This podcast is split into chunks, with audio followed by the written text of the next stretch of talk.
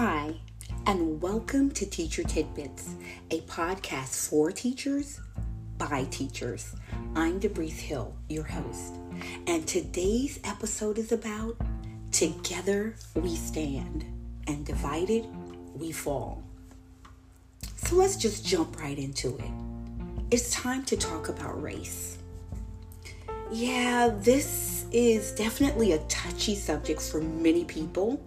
However, it's time to put your fears to rest and start talking. It's time to speak out for our students and our children. It's time that we definitely, without a doubt, stand together.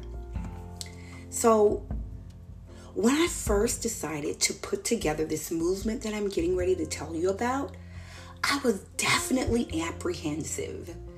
Was afraid of what others may think or say, and sometimes what comes from a human's mouth can be heart wrenching.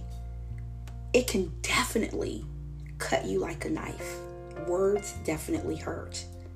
However, when I think about the next generation, which includes my son and my daughter, I knew that it was time to do something. I just could not just sit back and twiddle my thumbs and don't say anything. So I came up with the Together We Stand movement. I have recognized the fact that all teachers need to be teaching from an anti racist lens instead of a looking glass, because that's what most of them do. They're looking through a looking glass and they're not saying anything. Anti racism is not a topic for black, indigenous, and people of color. It is a topic that all should explore. We need to make sure that all of our students develop develop a critical awareness of how bias and racism interact in our society. And no, I'm not saying to teach this to our elementary students, maybe a tad here and a tad there, so that they'll know. But once you reach middle school, you should know exactly what's going on in our society. Did you know that many students did not know about sit ins and protests until now? It seems crazy, but guess what? It's true. Many schools across the nation do not have anything in place when it comes to Black history and racism, and that's pretty sad to say the least. We tend to speak about everything that shaped America. However, the events that have helped shape America the most, we skip right past it as fast as we can. And then sometimes we don't even brush up on it and say anything about it. We need to start talking, guys. We really do. Do you think this is fair?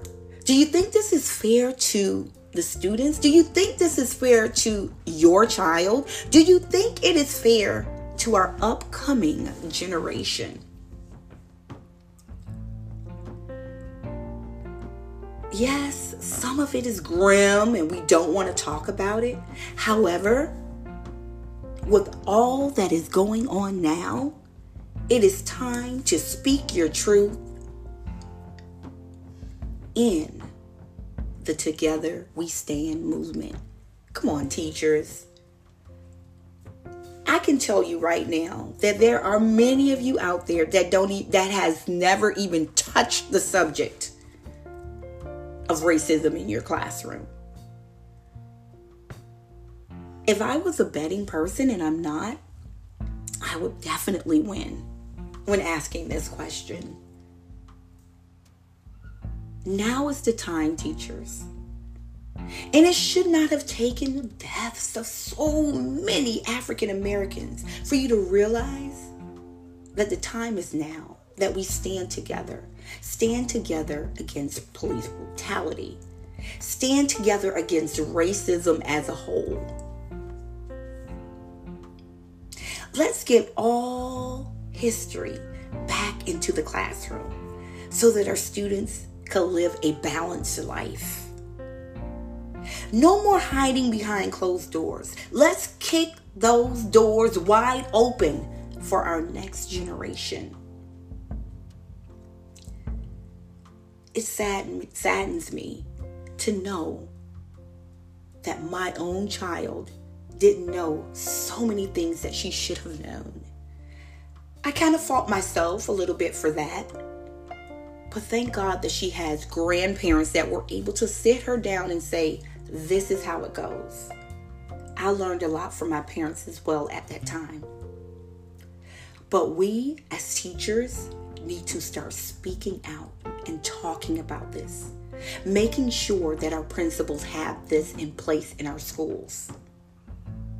Come on. Together we stand, divided we fall.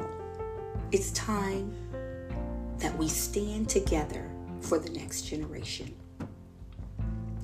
Thank you guys so much for listening. I'm Debrice Hill, your host.